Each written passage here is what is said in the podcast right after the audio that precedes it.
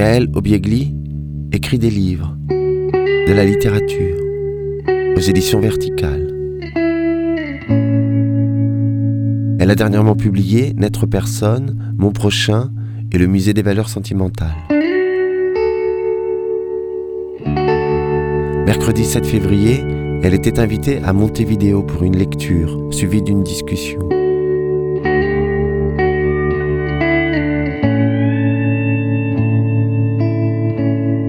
C'est l'enregistrement de cette soirée que nous vous proposons d'écouter.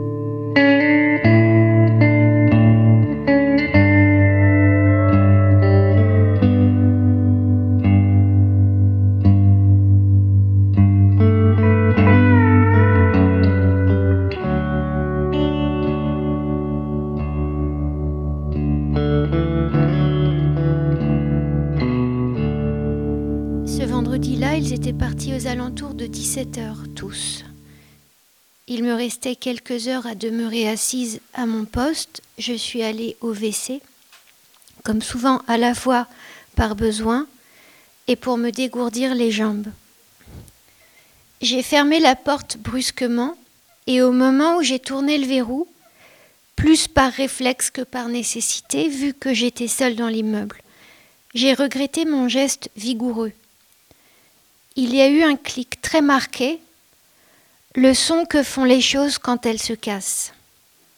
Après avoir laissé couler mon urine, j'ai remonté mon pantalon avec inquiétude, un pressentiment. Et puis, je suis allée au lavabo pour me laver les mains, puis vers la porte. Impossible de tourner le verrou en sens inverse. Il était bloqué. J'ai frappé sur le bois de la porte longtemps, bien que cela soit vain et que je le sache. J'étais enfermée à double tour, recluse contre mon gré. Pour me secourir, personne. Les employés étaient partis plus tôt que d'habitude à cause d'une panne informatique. Sans ordinateur, ils ne pouvaient rien faire. Je n'avais pas pris de téléphone avec moi, seulement un bic. Il était, comme je le fais souvent, avec ses stylos, maintenu par son capuchon à une boutonnière de ma veste. Je portais mon uniforme. Mon uniforme dont les poches sont encore cousues. De ce fait, on ne peut rien mettre dedans. L'avantage, c'est qu'elle ne se déforme pas et que je ne suis pas tentée de mettre mes mains dans mes poches. Pour une hôtesse d'accueil de mon standing, ce serait inélégant. J'avais peur d'être sans rien, ni téléphone, ni ordinateur. J'avais peur que l'ampoule du plafonnier s'éteigne. Il faudrait l'économiser, ce qui supposait de rester dans le noir. L'obscurité, cela dit, donne des lueurs à l'esprit. Tout un week-end à patienter dans des WC, c'est pas une situation romanesque, j'en conviens. Le dénuement dans lequel je me trouvais alors, je craignais que cela ne me fasse ruminer, j'y suis portée en général. L'endroit était spacieux et propre, ce qui est tout de même appréciable. Moi qui m'étais toujours étonnée de l'ampleur des sanitaires, j'ai compris que cela pouvait avoir des avantages, car je pourrais m'y étendre. Mais c'était pas bien aéré. Il faisait chaud en plus de ça, c'était un 29 juillet. Un peu plus tôt, j'avais regardé les nouvelles sur Internet et comme chaque jour, je m'étais demandé laquelle de toutes ces informations le caractérisait ce jour, voire le marquait, et même en était l'événement.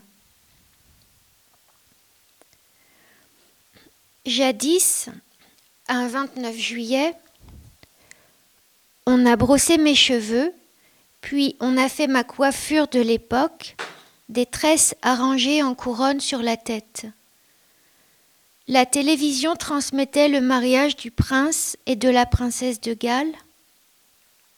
Toute cérémonie a pour effet de dissoudre la matérialité. On avait dû me placer devant la télé pour que je me tienne tranquille pendant la coiffure et l'habillage.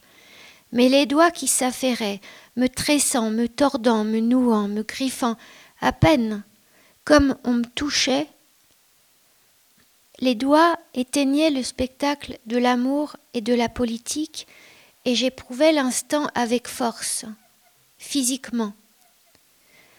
Grâce à mon corps qui fermait les yeux sur l'écran, j'étais dans la réalité, aussi tangible qu'ineffable, fugace et longue.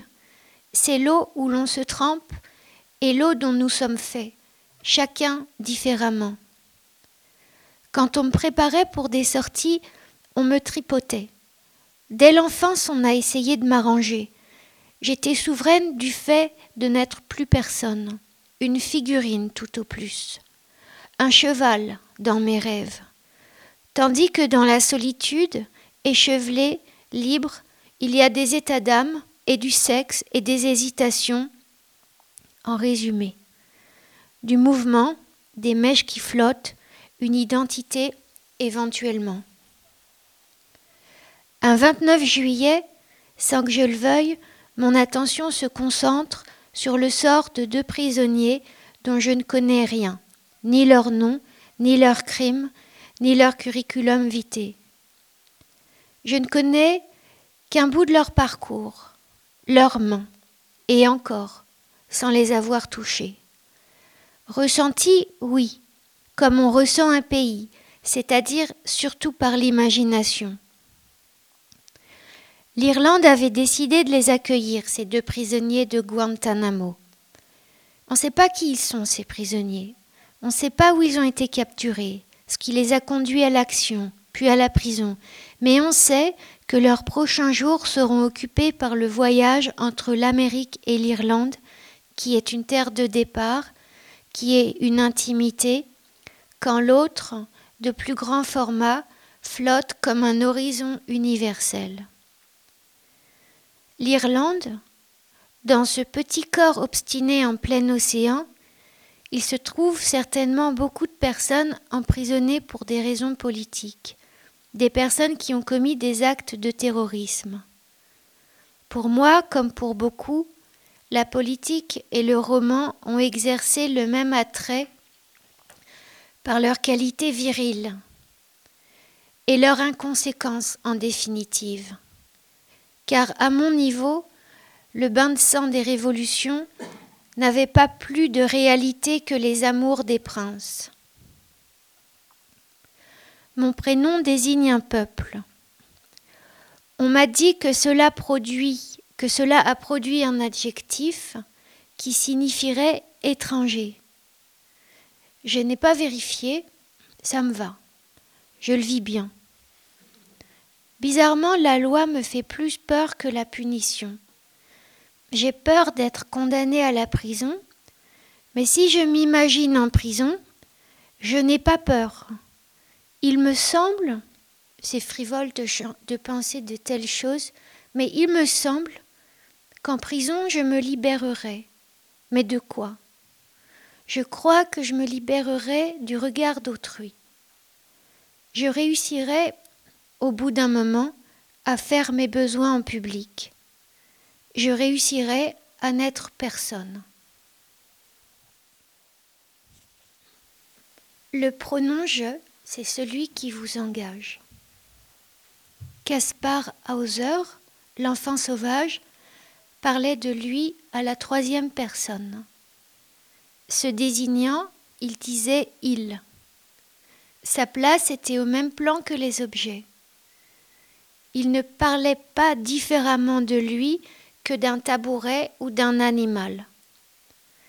Dans la pièce de Peter Handke, il y a l'effort de Caspar pour apprendre le langage. Il accumule des mots, il maîtrise peu à peu la syntaxe. Enfin, il parvient à dire je. Il se pourrait que ce soit l'enjeu essentiel de l'acte de parole, être et se dire. S'il se conjugue à la première personne, le sujet me semble toujours plus intéressant que les malheurs qu'il a subis. Depuis peu, je lis surtout des mémoires, des autobiographies. Quoi qu'il y soit raconté, je me passionne. L'intérêt de la chose racontée m'importe peu, ni son authenticité. Le vrai du dire lui-même, c'est ça qui compte. Ma passion a pour objet le pronom qui parle. La vérité qu'il porte le dispense du visage. Il n'en a pas besoin. De corps non plus. C'est de la pensée pure. Elle n'est pas filtrée, pas arrangée, pas dispersée dans des actions fictives, des personnages qu'on habille, qui ont des mimiques, qui font des actions, mais ne réalisent rien. Dans le récit autobiographique, les actions se subordonnent à l'acte même de parole. La poésie la plus grande revient à cela. J'arrive à me sentir comblée, mais c'est rare. À cette satisfaction s'oppose un désir d'écriture. Alors lui, il est insatiable. Je ne parviens plus à écrire si je joue à écrire comme un écrivain et non comme j'écris moi. Si je joue le jeu de l'académie et de l'industrie, elles vont de conserve, si je compose un roman avec des personnages, un personnage principal, une intrigue, une problématique, un sujet, je n'écris plus. La conséquence claire de ça me conduirait à la ruine. On croyait être à jamais débarrassé de ce que prescrit la bourgeoisie. Mais chercher la reconnaissance des misérables, des paumés, des voyous, c'est encore de l'idolâtrie. C'est le même besoin d'assentiment des masses. Pour se valoriser, on écrit un roman selon de vieilles recettes, on s'incline devant l'académie, on décline du même coup, même si on en tire une renommée internationale. Qui prendrait le risque aujourd'hui de s'adresser, comme Montaigne, comme Nietzsche, à ses seuls amis? Ce qui nous fout dedans, c'est la politesse. La baronne Nadine de Rothschild ou quelqu'un du même tonneau enseigne qu'il ne faut pas parler de soi, pas trop, parce que c'est mal poli. Le gourou ne tient qu'à ses suiveurs. Il faut avoir de la conversation des sujets qui intéressent tout ce petit monde. Des fois, des mondanités vous ont fait prendre des manières, ça vaut pour moi aussi. Ce qui nous a foutu dedans aussi, c'est la maturité. On se sent obligé envers le lecteur comme un professeur vis-à-vis d'un élève, un homme d'État vis-à-vis du peuple et du monde selon ses capacités. Obligé, moi, d'informer sur un sujet. Le livre aborderait ceci et cela qui témoignerait de la réalité actuelle. Parler de quelque chose avec responsabilité, la littérature s'arrête là. J'avais un livre qui me hantait. Le livre est devenu un sujet de conversation, rien de plus. J'en parle. On me pose des questions. Je peux répondre. J'ai bien potassé mon sujet, je n'ai aucun mal à commenter ma narration, mais ce livre-là, je ne l'écrirai pas. Je ne peux plus le voir, il marche trop bien à l'état de conversation. C'est comme s'il était déjà écrit. Mais à l'écriture, il se dérobe, il migre, parce que l'instinct nous sauve. L'écriture, elle, se produit dans le vide, les ténèbres, dans la maison, les embouteillages, au quotidien. Chaque phrase est une facette taillée dans une pierre informe. À la fin, on n'en saura pas plus sur la pierre. Les questions que les gens vous posent facilement à propos du livre sont les suivantes. C'est sur quoi? Combien ça fait de pages? Comment ça s'intitule? Et combien de temps ça vous a pris? Ce sont des questions évidentes pour celui qui les pose. Pour celui qui écrit, par contre, qui est en train d'écrire, il est difficile d'y répondre. Mais pour ne pas montrer son embarras, on invente un livre qu'on peut commenter. Un livre factice, en polystyrène, un livre de démonstration à propos duquel on sait tout. Le plan est fait, on a fabriqué les pièces de l'objet, il ne reste plus qu'à les assembler. Il y a un titre, bien sûr, et le nombre de pages avoisine le nombre de pages standard. Combien de temps on a mis à l'écrire? Par politesse, je réponds en général douze mois, pour ne pas avouer que c'est toute une vie.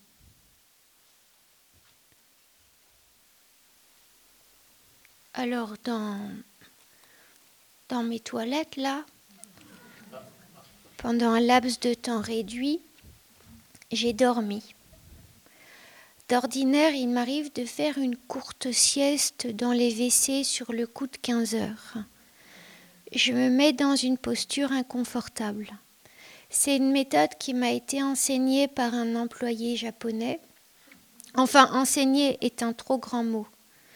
Une fois qu'il m'eut expliqué le principe, je suis allée m'accroupir sur la battante des toilettes. Le front entre les genoux, je me suis assoupie très vite il faut dire que pour dormir, j'ai de grandes capacités.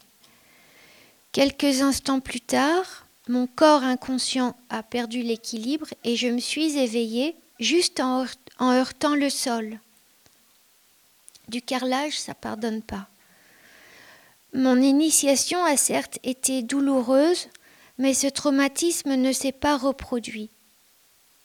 Après quoi, j'ai pris soin d'étendre une étoffe pour amortir ma chute. La veste de mon uniforme fait l'affaire la plupart du temps. Là, durant cette réclusion dans les WC, je n'étais pas contrainte à de tout petits sommes. Je n'étais d'ailleurs soumise à rien sinon à l'enfermement. Le sommeil m'a prise alors que j'étais assise, adossée à la porte. Le sentant venir, j'ai eu le réflexe d'éteindre la lumière il aurait été dommage d'user l'ampoule. Et quand je me suis éveillée, j'avais comme une compagnie, quelqu'un qui avait fait son apparition dans mon rêve et ne s'était pas absenté quand ma pleine conscience était revenue. J'ai rallumé pour regarder mon visage dans la glace. Mon sommeil avait duré peut-être plus longtemps que je ne le pensais, mais très bouffi en attestait.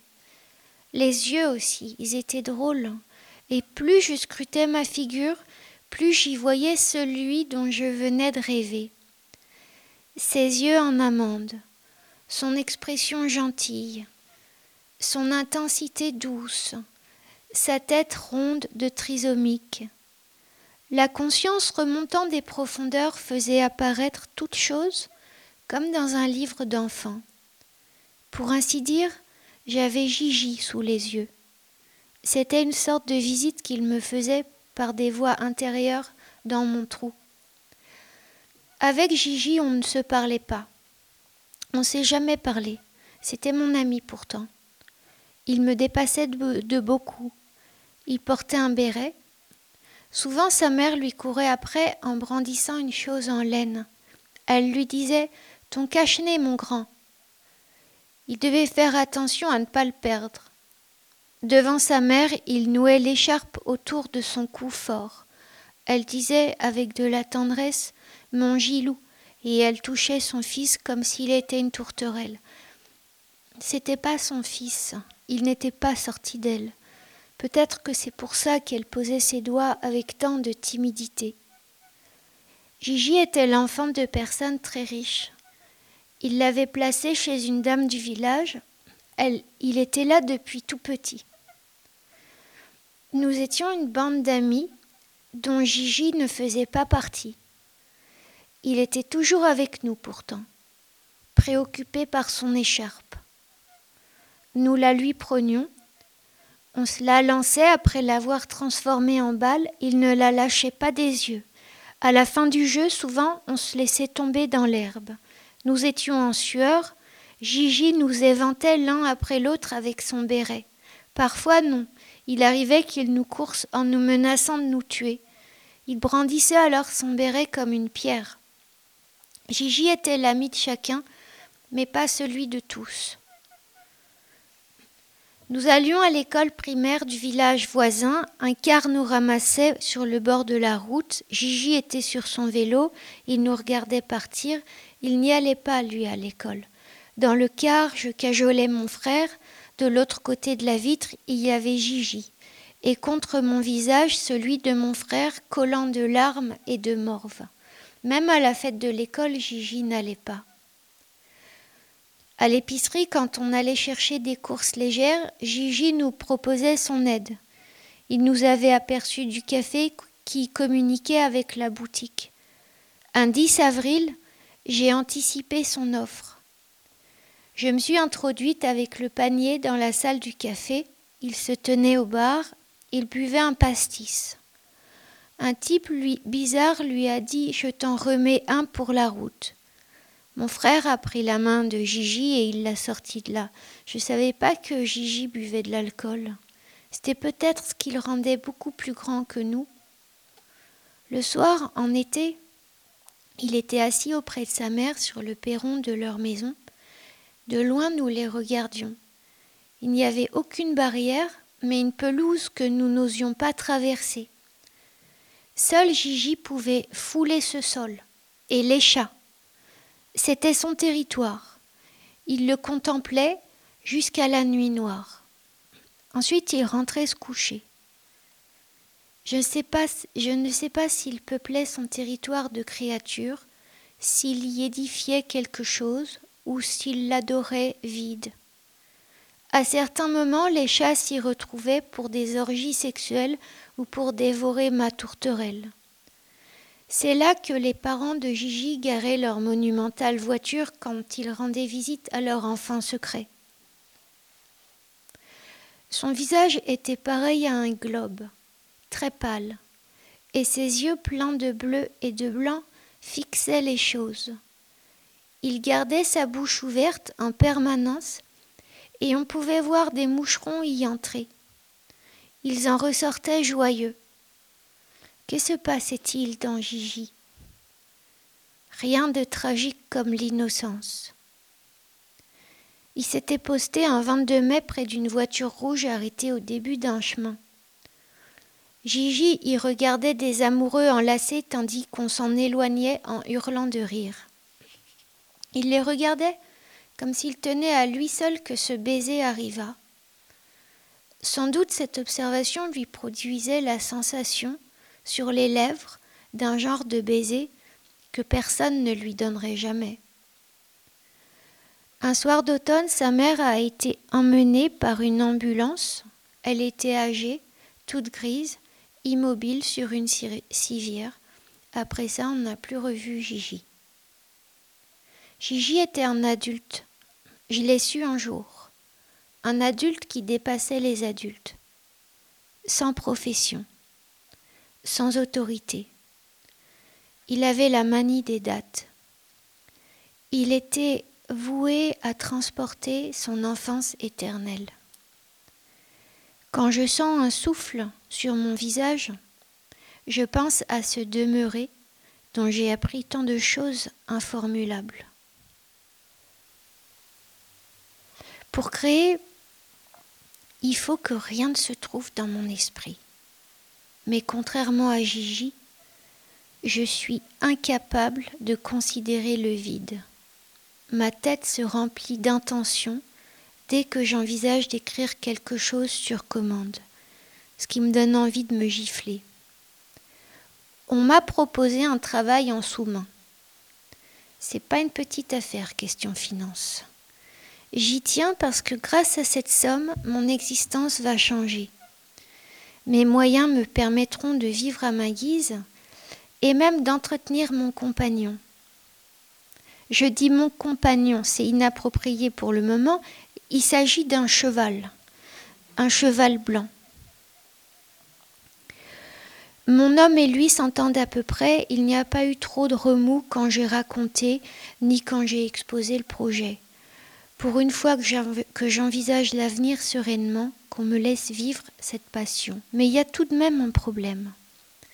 C'est cette mission que j'ai acceptée. Cette mission qui m'oblige à produire des textes dont heureusement je ne suis pas l'auteur officiel. Quand même, ça ne change rien. Il leur faudrait quelque chose pour lundi. C'est ce qu'on m'a fait savoir. Un peu plus tôt dans l'après-midi, je m'étais surprise à réfléchir trop péniblement, debout contre le lavabo. Pendant au moins dix minutes, je m'étais lavé les les mains en cherchant une accroche. Je me demandais ce que j'allais écrire dans l'article demandé. Je me répondais, l'idéal serait rien. L'idéal serait de ne pas céder à l'excitation de tenir un discours. Qu'est-ce que tu vas leur dire? J'avais exploité densément une éloquence fragile, si bien que je craignais de l'épuiser. Non pas que je cherche à m'économiser, c'est me rentabiliser qui m'effraie.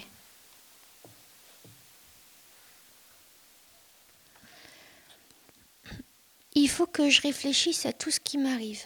C'est une manie irritante pour certains. Ça ne fait rien, puisque cette manie m'ôte au besoin de socialiser. La moindre chose suscite en moi une curieuse envie de penser. Il n'y a que lorsqu'on dispose de mon corps que je dois me retenir. Et c'est douloureux des fois. Quand j'ai fait les vendanges notamment, ou dans des situations soi-disant érotiques, j'en avais mal à des parties que je ne sens pas d'habitude. Seulement, comme je ne réfléchissais à rien, les organes et les os me tiraillaient. Une fois, un 7 juillet probablement, j'ai sauvé un bouc. C'était en Crète. Je traversais un élevage pour me rendre dans une baie, un endroit où l'eau est très claire, mais n'importe. De loin, en descendant avec précaution la pente caillouteuse, j'entends un cri de bébé. J'étais pas seule à entendre ce hurlement. Il y avait une jeune femme à mes côtés. Elle est bien plus soucieuse que moi au sujet des animaux. On a marché en direction du cri. On s'est trouvé face au bouc. Il était dans une situation atroce, coincé dans la grille à cause de ses grandes cornes. Il avait dû vouloir sortir de l'enclos. Il avait cru pouvoir passer entier dans l'intervalle. On a vite compris ce qui s'était passé, mais on ne voyait pas de solution pour le sortir du piège. Le déploiement de ses cornes nous empêchait de faire passer sa tête en sens inverse. Lui-même, le bouc, avait essayé de forcer.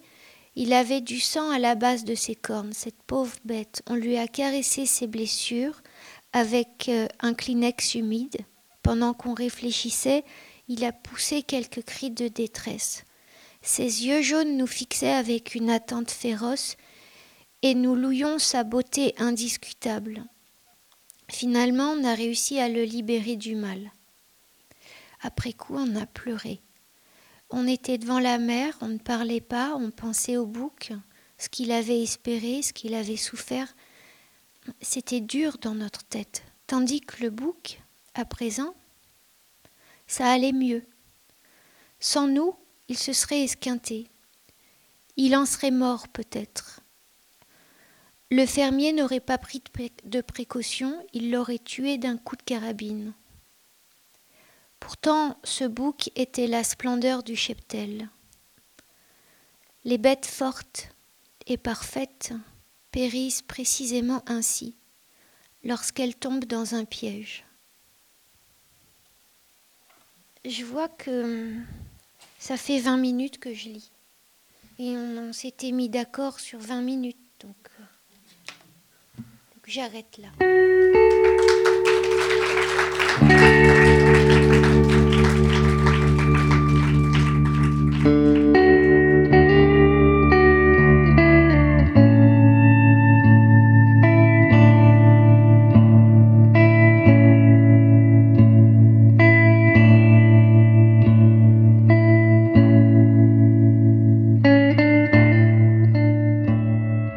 C'était un extrait de N'être personne, lu et écrit par Gaël Obiegli. Un livre publié aux éditions verticales. Une lecture suivie d'une discussion.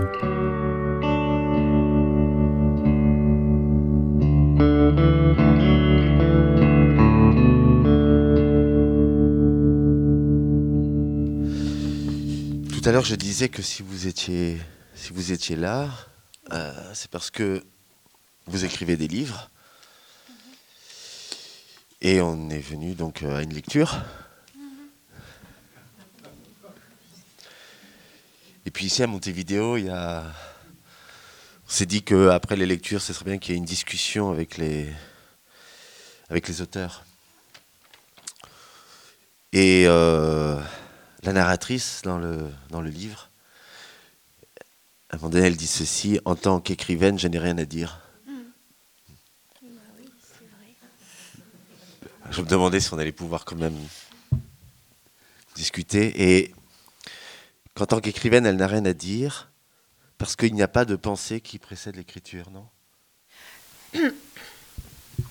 Euh, Enfin, il y a toujours de la pensée pour, euh, mais ça, pas, besoin d'être écrivain pour euh, pour penser. Mais dans mon cas, elle se forme, elle se forme, elle se, euh, elle s'intensifie, elle se fixe grâce au langage.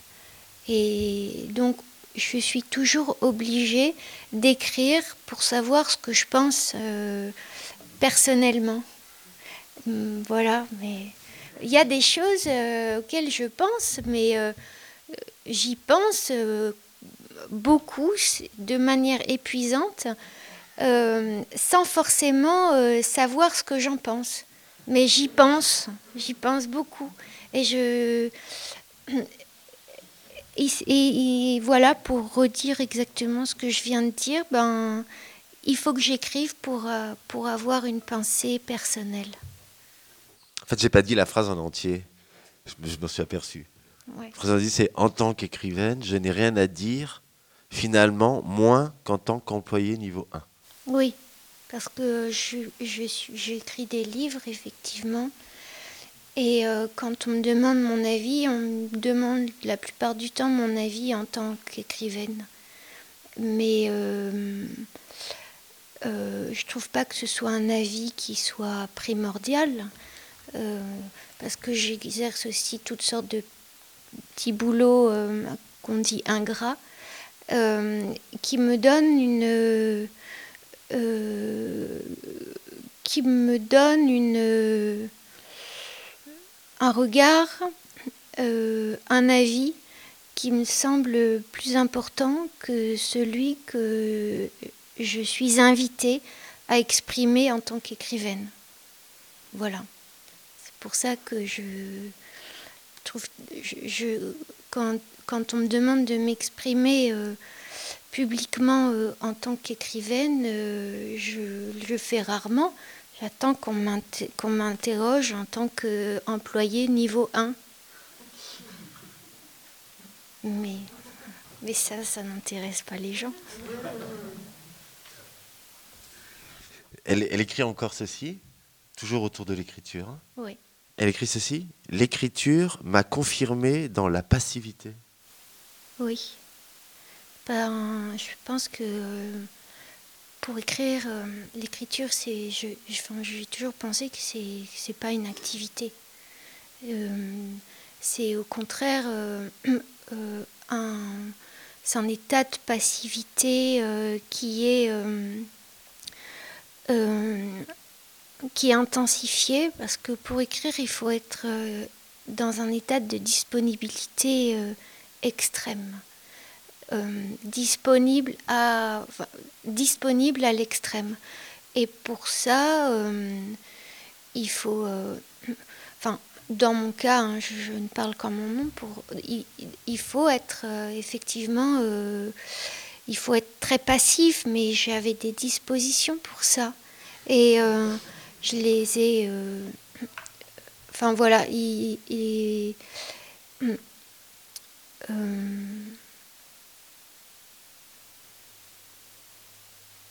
Enfin, c'est cet état, quoi, cet état de, euh, presque végétatif qui ressemble euh, à l'état euh, physique et mental dans lequel on se trouve quand on dort, qui est donc un état de passivité extrême, mais néanmoins l'esprit est très voyageur et plein de manifestations aussi dans, dans un état comme ça de, de passivité.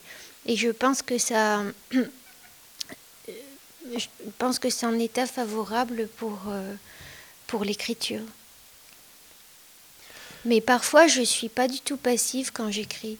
Si, il m'arrive d'écrire des articles, euh, enfin pas encore des discours politiques, mais enfin des articles. Et euh, dans ces cas-là, euh, je suis absolument pas passive. Je, dis, bon voilà, je vais dire ça, je vais faire ça comme ça.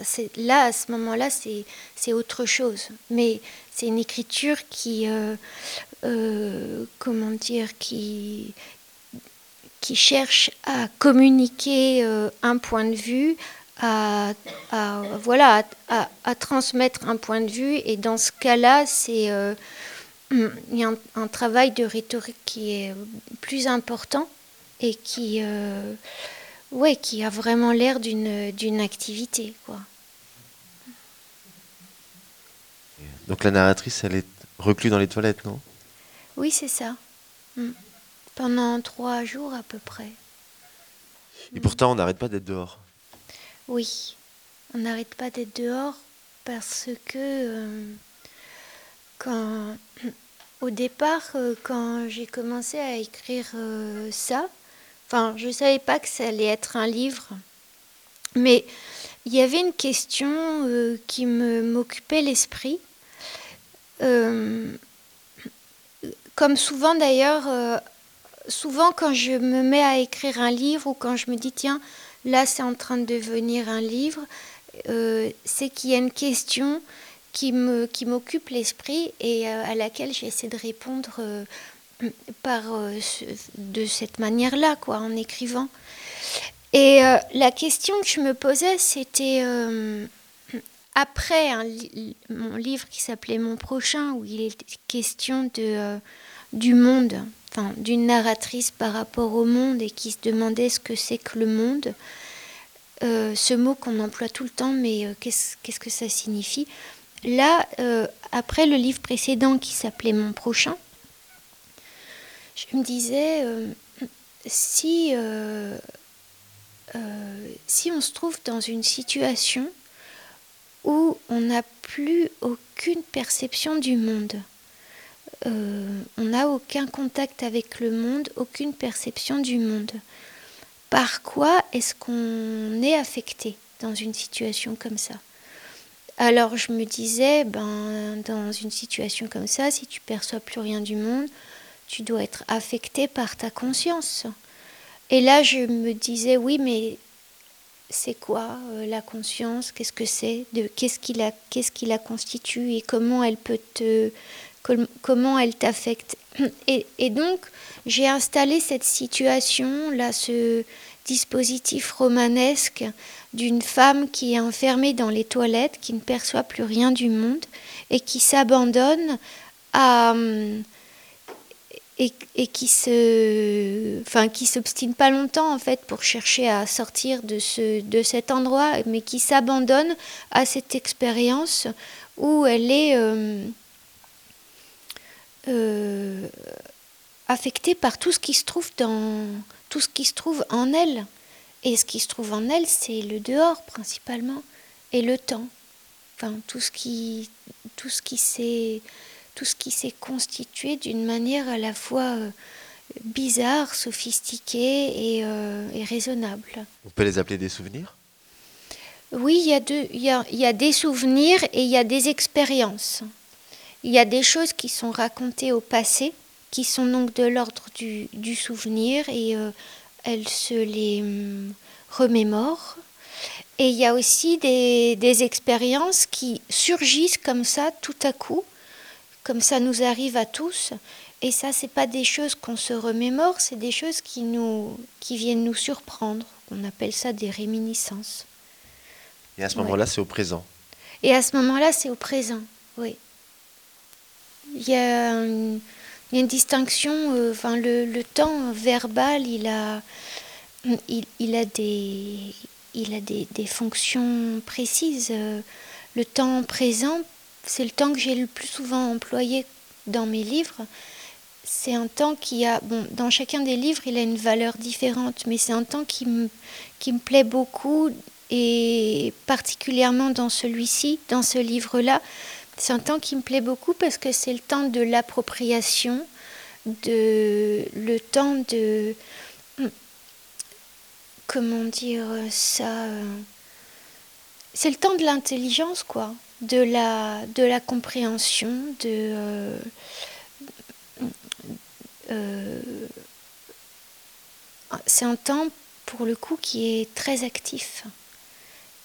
Et voilà une phrase donc que vous aimez bien sortie de la Bible mm. avant qu'Abraham fût virgule je suis oui c'est ça c'est dans dans l'évangile euh, selon Saint Matthieu. Euh, à, un moment, euh, Dieu dit cette phrase Avant qu'Abraham fût, je suis. Et ce je suis, je le trouve. enfin, cette phrase et ce présent me.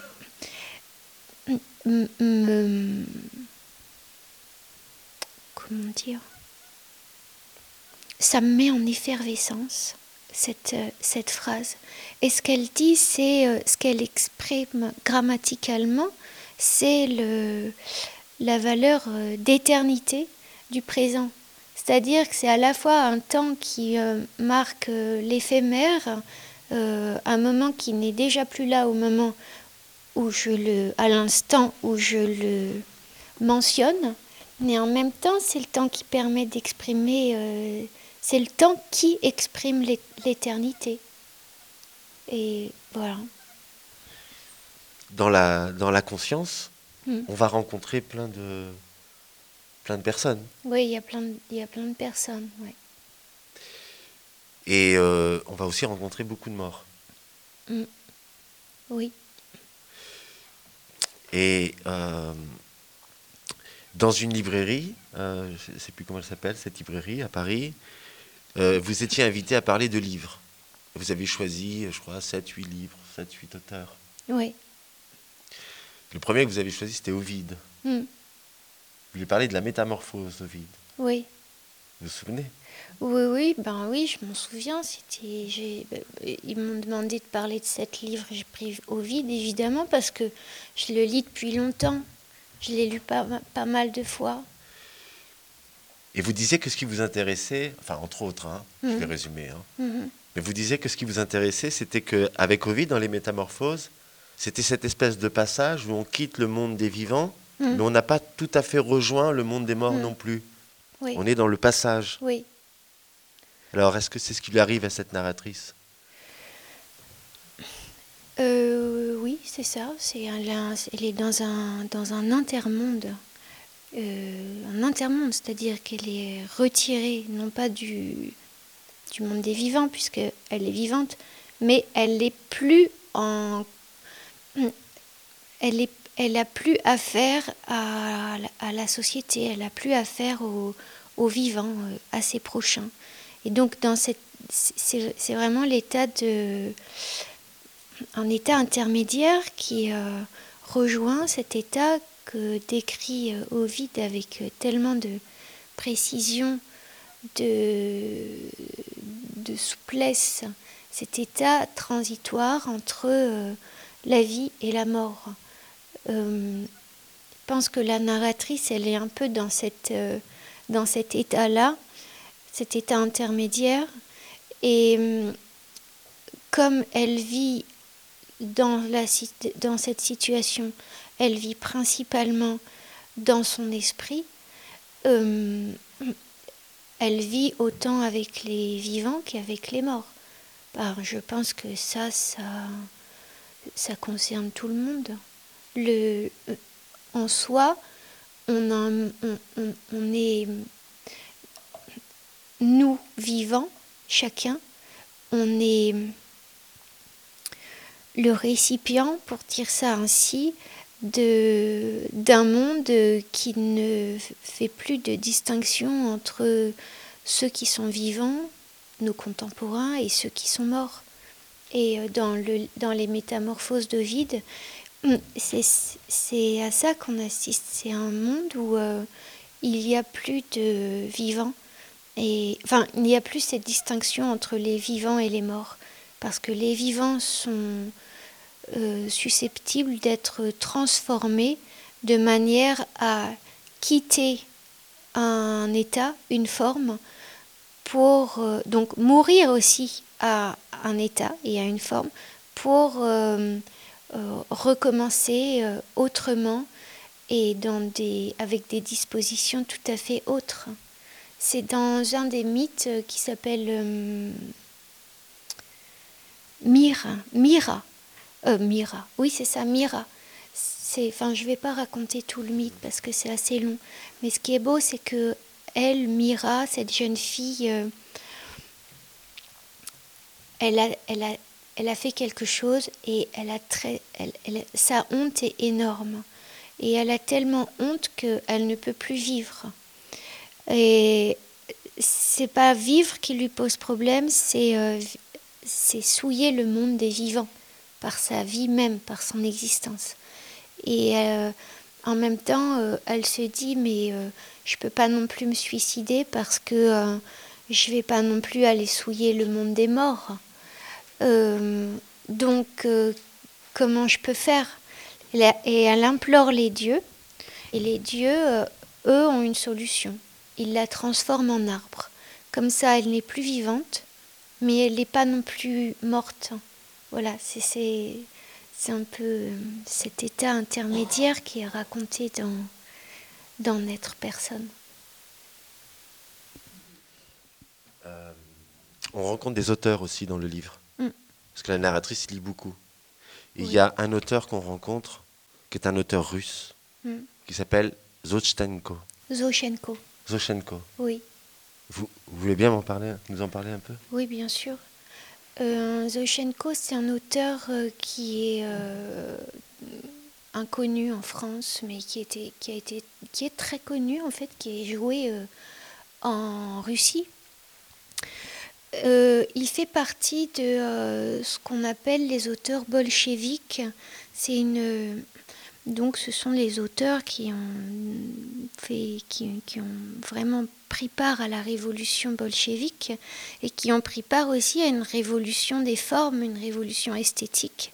Enfin, une révolution qui est à la fois politique et poétique. Et hum, Zochenko, euh, donc durant les dix années du bolchevisme, de 1900, disons, dix grosses années, quoi, de de 17 à 30 à peu près. Il fait partie de ce groupe d'auteurs et il écrit euh, beaucoup de nouvelles satiriques et de, de, petits drames, des petites pièces de théâtre. C'est un auteur comique. Et seulement cet homme, euh, il écrit en, secret euh, quelque chose qui n'est pas un livre parce qu'il sait bien qu'il ne pourra jamais écrire, publier une telle chose. Euh, il s'agit d'un livre, d'une une espèce d'enquête qu'il mène euh, de manière scientifique, enfin à la manière des scientifiques, parce qu'il est très intrigué par le fait que euh, lui qui passe pour un grand comique, un joyeuterie, il est très intrigué par le fait que il est il est désespéré, il est rongé de désespoir depuis toujours. Et il voudrait connaître la cause de, cette, euh, ce mal de vivre et de ce désespoir. Alors, euh, il écrit euh, en s'inspirant des méthodes de, des scientifiques et de Pavlov notamment, un récit où euh, il part, euh, un jour, il décide qu'il va remonter le cours de sa vie en écrivant une succession de, donc de manière très précise, succession de, de scénettes, de scènes, de souvenirs euh, qu'il observe, qu'il n'interprète pas mais qu'il observe. Et là, dedans, il cherche le moment où a commencé son malheur donc un événement qui aurait tout l'origine de son malheur, de sa mélancolie. Et euh, il remonte, il remonte, il remonte, il remonte, jusqu'à ce qu'il arrive à une scène euh, qui est comme un mur, il ne peut pas aller plus loin, et c'est lui quand il est vraiment petit enfant, c'est-à-dire qu'il est remonté très très loin. C'est avant le langage et il dit que c'est même avant la conscience. C'est du moins c'est comme ça qu'il le voit et il, il dit c'est avant le lever du soleil. C'est pour ça que le livre, son livre s'appelle Avant le lever du soleil parce qu'il se rend compte que tout ça, son malheur, sa mélancolie, son désespoir ont commencé avant le lever du soleil. Pourquoi c'est un livre important? Euh, Alors c'est un livre qui a été censuré euh, en, Union soviétique et qui a valu à Zoshenko euh, bien des malheurs parce que c'est un livre qui est écrit à la première personne du singulier. Donc il dit je. Et c'est un livre qui a une, euh, c'est un livre qui, qui, un livre autobiographique. Or, en Union soviétique, euh, on a fait, euh, comment dire, on a, fait des sortes de chartes avec toutes sortes d'obligations et d'interdictions pour les écrivains et intellectuels.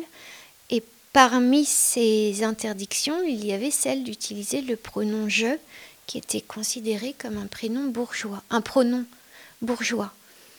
Et euh, donc Zoshenko qui écrit un récit autobiographique qui parle du désespoir, euh, tout ça à la première personne du singulier, euh, trop c'est trop quoi.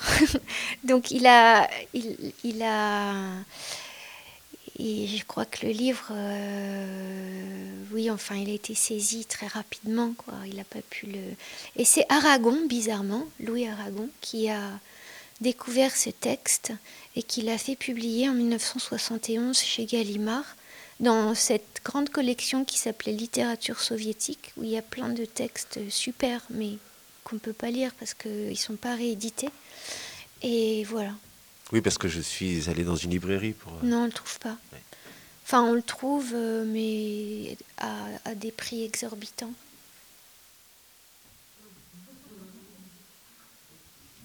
Bonsoir. Bon, j'ai pas lu le livre, alors du coup, euh, excusez la question. Mais vous parliez un petit peu de, du côté d'être oisif, un petit peu d'être dans la tranquillité pour écrire. Est-ce que c'est pas un petit peu un fantasme que vous racontez là, finalement? D'être enfermé quelque part et d'être bloqué là-dedans pour laisser aller ses pensées?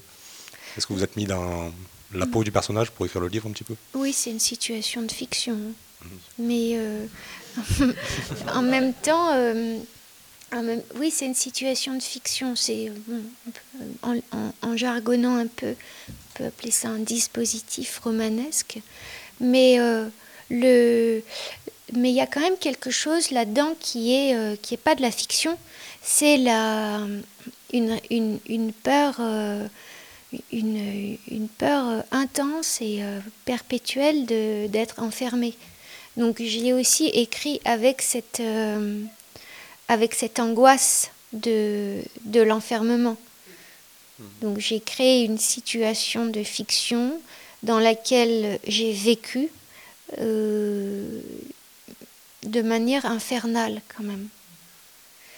Mais à la fin du livre, enfin, je ne devrais pas vous le dire parce que peut-être que vous aurez, peut-être que vous le lirez, mais enfin, ça, à la fin, peu importe en fait. C'est pas un livre avec euh, du suspense, donc on peut le dire, mais en fait, à la fin, elle n'a plus envie de sortir parce que c'est euh, peut-être, comme vous le dites, euh, un fantasme, un fantasme positif où euh, dans cette solitude, euh, la narratrice, euh, qui au départ a l'air de se résigner à la situation, en fait a atteint un niveau de conscience hum, rare et, la sagesse d'une certaine façon. Et elle ne veut plus sortir. Il y, a, eu un article dans une revue qui s'appelle Diacritique. Mm autour de, oui. votre, autour de votre livre N'être personne, de Mathilde Girard. Et entre autres, elle écrit ceci La littérature est une façon d'aggraver son cas. Oui. Bah, en plus, euh, Oui, elle a raison de dire ça. euh, et puis, euh, la phrase que j'ai mis en exergue, la phrase de... Normalement, je mets pas de phrase au début. Des phrases en exergue, je n'en mets jamais. Mais là, j'en ai mis une de, de Montaigne qui dit ça aussi d'une certaine façon. Il dit Je me suis ordonné d'oser dire tout ce que j'ose faire et me déplaît des pensées même, même impubliables. Il y a, euh, enfin, je pense que ça rejoint ce qui est dit dans l'article de, de diacritique. Euh, mais je ne sais pas euh, quoi dire de plus en fait sur cette. ça- il s'agit pas d'une. Il ne s'agit pas d'une démarche.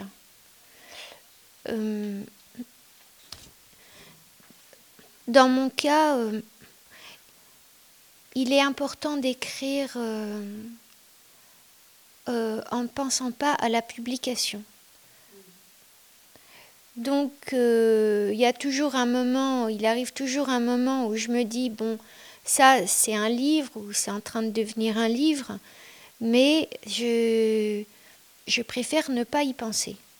Parce que je cherche quelque chose dans l'écriture, un, degré de, de parole et d'expression qui, euh, comment dire, qui, qui,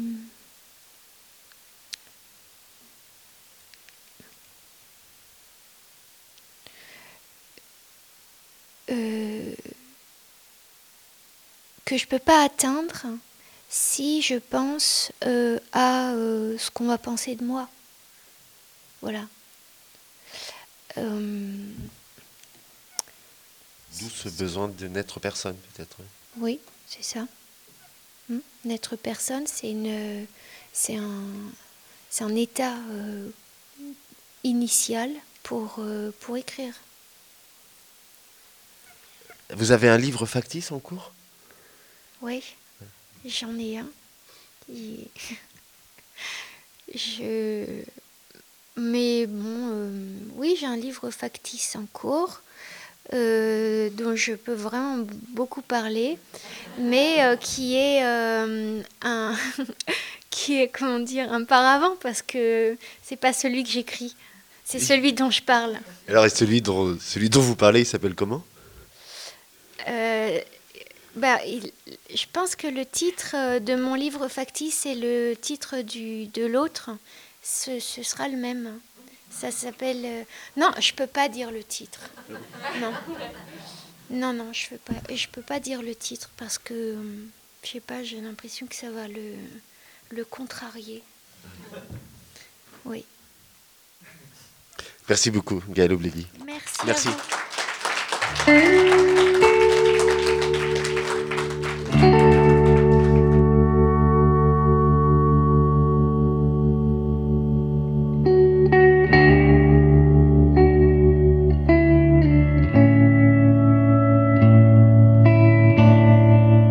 C'était l'enregistrement d'un mercredi de Montevideo avec Gaël Obiegli autour de l'ouvrage N'être personne, publié aux éditions Verticales.